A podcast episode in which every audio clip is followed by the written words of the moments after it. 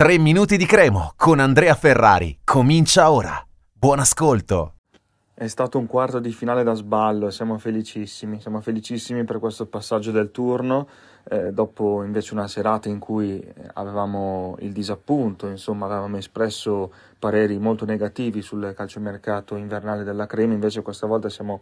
veramente felici perché non ci aspettavamo certamente dopo l'exploit di Napoli di passare il turno anche all'Olimpico contro la Roma. Ed è una delle poche gioie di questa stagione molto complicata, ce la portiamo a casa ben volentieri, siamo contentissimi di, di essere stati a Roma per questa partita importantissima che comunque entra nella storia perché comunque la Cremo torna in semifinale, ormai lo avete letto tutti, dopo 36 anni, a 36 anni dall'ultima volta ed è il massimo risultato raggiunto in questa competizione per la Cremo, eh, che in campionato è ultima in classifica e in Coppa Italia avanza fino,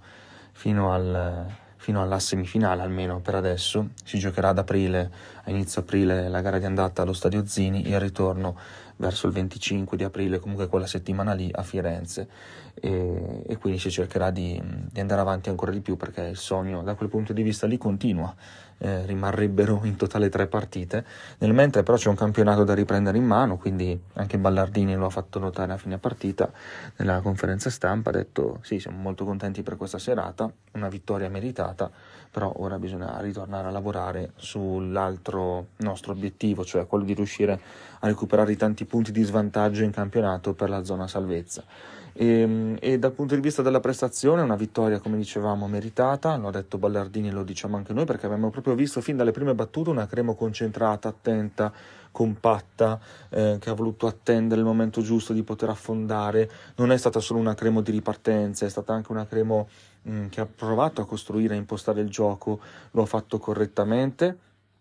e ha sbloccato il risultato su una giocata di Dessers che ha rubato palla all'ultimo uomo, calcio di rigore eh, realizzato in mezzo al boato di fischi per lui, però Dessers è stato molto freddo e ha gelato Rui Patricio per l'1-0, eh, poi un primo tempo condotto bene, nel secondo pronti via nonostante i quattro cambi della Roma, gol immediato della Crema, una bella ripartenza portata avanti da Ochere che palla dentro, picchia calcia o comunque la, la, sfiora, non la colpisce benissimo, il pallone non arriva a Saju ma se lì che se la mette nella propria porta. Poi la Roma è venuta fuori naturalmente con tutti i campioni che ha ma eh, senza creare chissà quali grosse palle gol. Alcune sì in realtà piuttosto nitide ma bravo Sara, brava comunque la difesa ed era impossibile non soffrire contro una squadra così